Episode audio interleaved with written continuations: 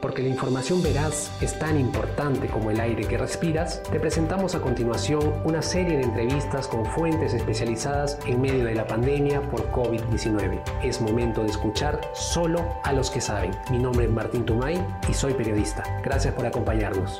El Comercio Podcast presenta El Comercio te informa.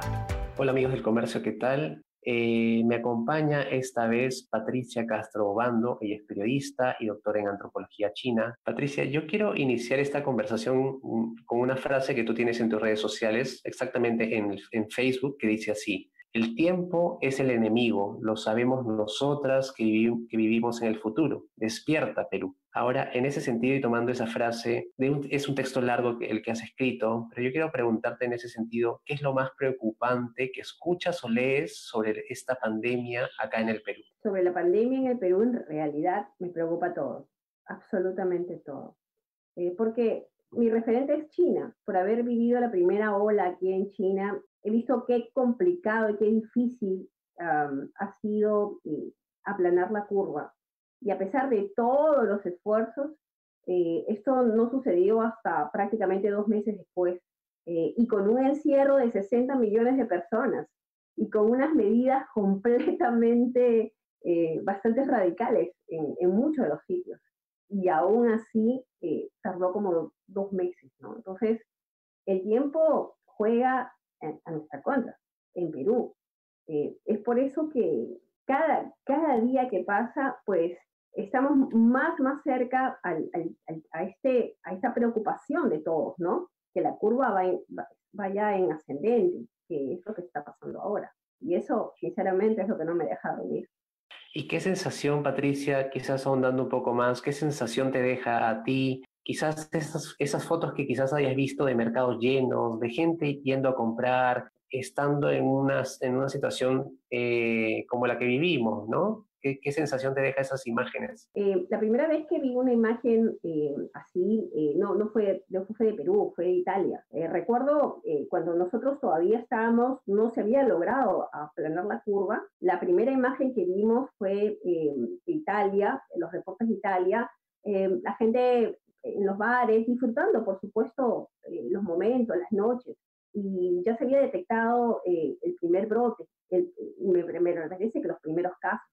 Y aquí, la reacción que tuvimos aquí frente a eso fue eh, un dolor porque sabíamos qué cosa se venía. Entonces, ahora ver las imágenes de Perú, de lo que ha pasado en los supermercados y, y, en, otros, en otros espacios, ¿no? Realmente me, me da mucho temor porque definitivamente ese es un escenario muy propicio para el brote. Tú que has vivido en carne propia la cuarentena allá en China, ¿qué recomendación le podrías dar en general a estas personas? Lo que sucede también es que el escenario que está viviendo Perú es muy diferente al escenario que hemos vivido en China, ¿no? Y eso hay, hay, hay, que precisarlo. En China no teníamos que salir a comprar los víveres. Los víveres llegaban a, a nuestra casa debido al desarrollo, al tremendo desarrollo de las plataformas de comercio electrónico. Entonces, eh, eso, por ejemplo, fue muy bueno para nosotros. Nosotros no, no tuvimos que salir. Em, entiendo eh, eh, en Perú, pues hay mucha gente que en realidad está desesperada por una cuestión de, no tener trabajo, no tener ingresos, los libres se van acabando. entiendo esa desesperación por salir. En realidad, no me atrevería ni siquiera a cuestionarlo. Eh, sin, sin, embargo, creo, estoy pensando ahora en otro público, ¿no? En el público que, que, digamos, sí se puede quedar en casa, pues se tiene que quedar en casa. O sea, no hay otra forma. Lo que pasa es que las medidas, y este virus es invisible por un lado, ¿no? Y las medidas es quedarte en casa, lávate las manos, ten precaución, un metro de distancia, y parecen medidas muy simples, ¿no? A veces cuando uno las piensa, uno dice, ah, es muy simple, ¿no? Y por ser muy simple, rápidamente nos olvidamos de eso, ¿no? Y bueno, salimos un ratito, bueno, y no nos damos cuenta esos pequeños detalles, ¿no? Pueden significar muchísimo. Porque lo voy a repetir muchas veces, ¿no? Esto eh, no es posible. Una persona no se va a poder salvar sola. Incluso una familia no se va a poder salvar sola. Necesitamos la cooperación de todos. absolutamente de todos y todos tenemos que estar involucrados en esto. Ahora pasando al tema de, la situación actual que se vive en China, eh, justamente tú mencionas, y cito otra frase tuya, ahora que enfrentamos esta crisis y, crisis y vamos rumbo a la construcción de una nueva normalidad, vamos a ahondar en eso también en la nueva normalidad, sigo. Es tiempo de vencer olas y contradicciones con las cinco R's. Resolver, resiliencia, retornar, reinventar y reformar. En ese, en ese sentido yo te pediría, Patricia, que nos digas, que nos cuentes cómo se vive, cómo está la actual situación en China y luego pasar a esta nueva normalidad que mencionas. Bueno, en China... Eh, la curva se aplanó en marzo, llegamos a cero casos reportados, no hubo casos, más casos locales en realidad. Eh, es más, hasta hace unos, unos días ya no ha habido ni siquiera una persona que ha fallecido en China, lo cual es maravilloso. Todavía hay alrededor de 2.000 personas en promedio que están contagiadas, pero todas ellas se encuentran en hospital. Y además hay un, segmento de la población, un grupo son los casos importados. Y esa es la preocupación de Chile. Eh, los casos importados son todos estos viajeros que han vuelto al país, en el caso de los nacionales, o los extranjeros que han regresado al país porque trabajan, estudian aquí. Y muchos de ellos, eh, una proporción eh, ha, reportado COVID-19.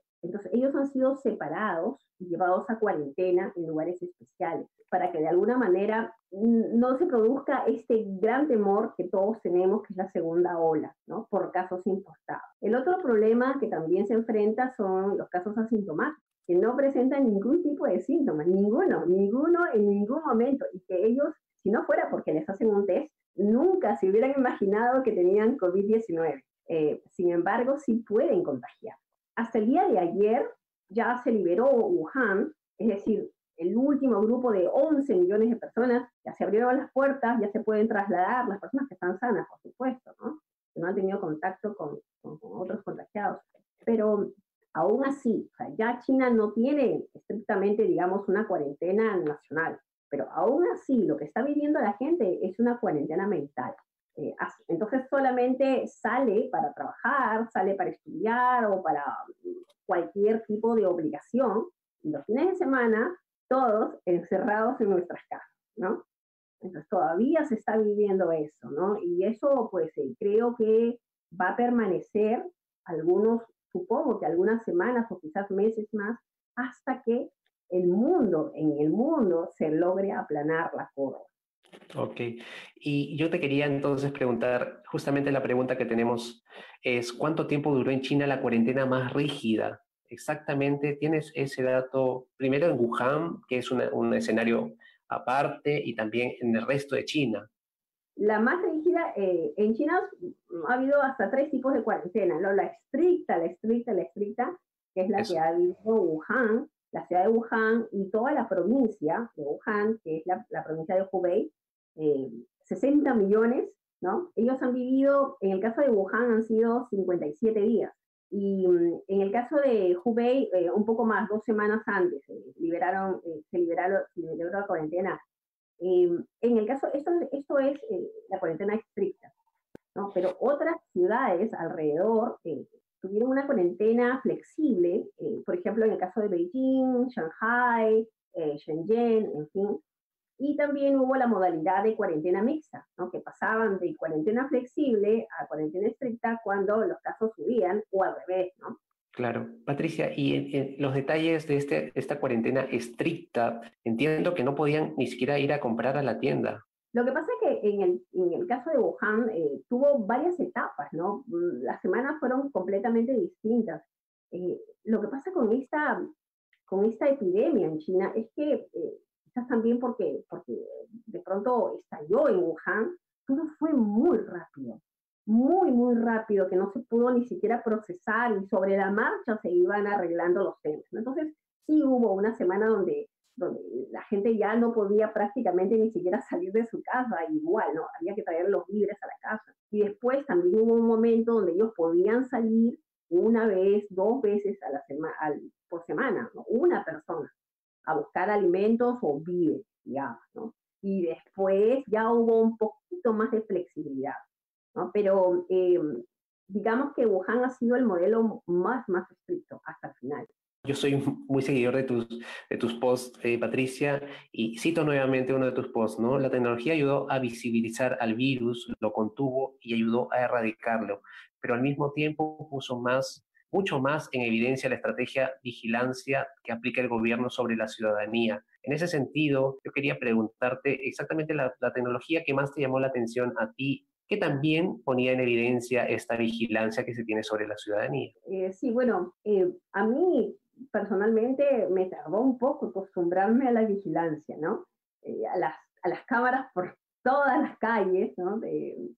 a esta fuerte vigilancia ciudadana, ¿no? Que en ese sistema, pues sí está permitido. Sin embargo, pongo un ejemplo, por ejemplo, ¿no? desde ya varios años, ¿no? Existía este, este mecanismo del eh, reconocimiento de la identidad eh, a través de, la cara, ¿no? Utilizando inteligencia artificial. Eh, pero cuando pasó lo de, lo de COVID-19, lo del brote, fue interesante porque tuvieron que incluso perfeccionar sus máquinas. Porque las máquinas lo que podían hacer era reconocer la identidad a partir del rostro. Pero con una mascarilla pues ya tenían la mitad del rostro. Entonces, estas herramientas tuvieron que redefinirse, ¿no? Más finamente aún para poder reconocer solamente los ojos. Y, la tecnología, digamos, se mejoró. es increíble cómo todas esas herramientas que de alguna manera se utilizaban ya en China para la vigilancia ciudadana, para el control, ellos le llaman también para el orden, eh, inmediatamente han virado para la salud. Y ahora, pues, no es la identidad exactamente lo que se busca de las personas, sino el virus, ¿no? Detectar el virus, eh, por ejemplo, si una persona tiene fiebre, ¿no? Es, se puede saber a través de, estas, de estas herramientas, de estas aplicaciones, entre muchos otros ejemplos. Entonces, vemos cómo eh, herramientas que en algún momento tenían otros usos, ahora todas han mirado y son utilizadas para la salud, ¿no? Marchan por muy buen camino. Sin embargo, siempre eh, personalmente me queda, me queda la duda de qué va a pasar después, ¿no? vamos a seguir definitivamente siendo muy, muy observados. Y para ti, ese seguimiento de las personas, eh, ¿se compensa con el, el seguimiento al virus? O sea, podríamos sustentar que ese podría ser el camino para otros países o no? Eh, lo que pasa es que todo eso marcha de acuerdo a un sistema, ¿no? Está dentro de un sistema, ¿no? El sistema ya existía.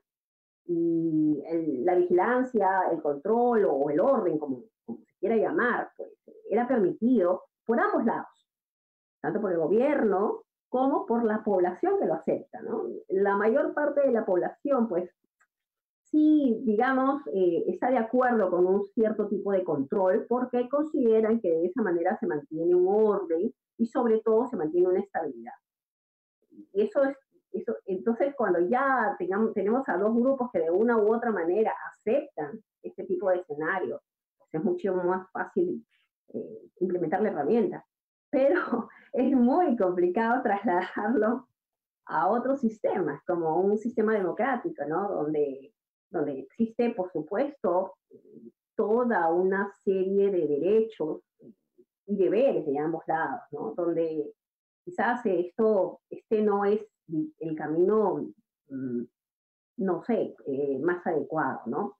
En ese caso se podría mirar también a otros, a otros gobiernos, a otros sistemas, ¿no? Que también están dando muy buenos resultados, ¿no? Que son más del corte eh, democrático de un sistema parecido al nuestro. Patricia, y algunas personas que dicen, China tiene la culpa de lo que está pasando. En ese sentido, ¿qué, qué, qué, opinión te merece? Es una pregunta difícil, lo sé, pero ¿qué crees? ¿Qué opinas? No creo que este sea el mejor momento para buscar culpable. No es este momento. Ya lo vamos a ver posteriormente, los que vamos a sobrevivir de esto, podemos hacer todo tipo de juicios de valores o análisis.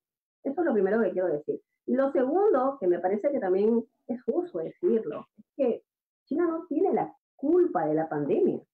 Lo que sucede aquí es que hay que diferenciar dos partes. La primera es, sí, el brote surgió aquí, pero China hizo todos los esfuerzos para contenerlo, encerró 60 millones de personas, prácticamente controló a toda su población, ¿no? Y cuando estuvo en toda esa dinámica, en toda esa preocupación, en todo ese trabajo, estuvo sola, trabajando sola. ¿Qué pasó con los otros gobiernos? China estuvo, eh, intentó hacer lo que tenía que hacer, que es proteger a su población, ¿verdad? Que es lo que tienen que hacer los gobiernos. ¿Qué pasó con los otros gobiernos? ¿Qué pasó con los gobiernos europeos? ¿Qué pasó con el gobierno de Estados Unidos? ¿Por qué no tomó las medidas que debió tomar en ese momento para proteger a su población? Entonces, creo que ahí podemos separarlo, ¿no? Eh, de alguna manera, sí, China estaba involucrada en el brote y también en la epidemia, pero la pandemia, es decir, que el brote haya viajado desde allá, desde aquí, hacia Europa, hacia Estados Unidos, y bueno, finalmente hacia América Latina, es muy injusto echarle toda la culpa. Creo que es una culpa compartida de muchos gobiernos. Dejemos de lado todo lo que no sea prioritario, especialmente dejemos de lado toda información que nos pueda hacer daño. Yo siempre comparo esto con la comida, ¿no? Em, si quieres tener una buena salud, tienes que tomar, comer bien, ¿verdad? Comer buenos alimentos, eh, hacer deporte, en fin. Si comienzas a comer comida chatarra, alimentarte de eso, pues ¿qué, ¿qué, va a pasar, no? Tarde o temprano te vas a enfermar, eso no va a haber ninguna otra forma. Entonces, lo que le pido a la gente, a las personas, es que estén bien informadas, porque mientras más informadas estén, información es poder, van a tener mejores herramientas para saber cómo salvarse, cómo salvarnos todos juntos de eso. Esto es una tarea colectiva y tenemos que intentar remar todos juntos a una misma dirección. Muchas gracias por habernos escuchado y ya saben, la buena información es poder. Esto fue El Comercio Podcast.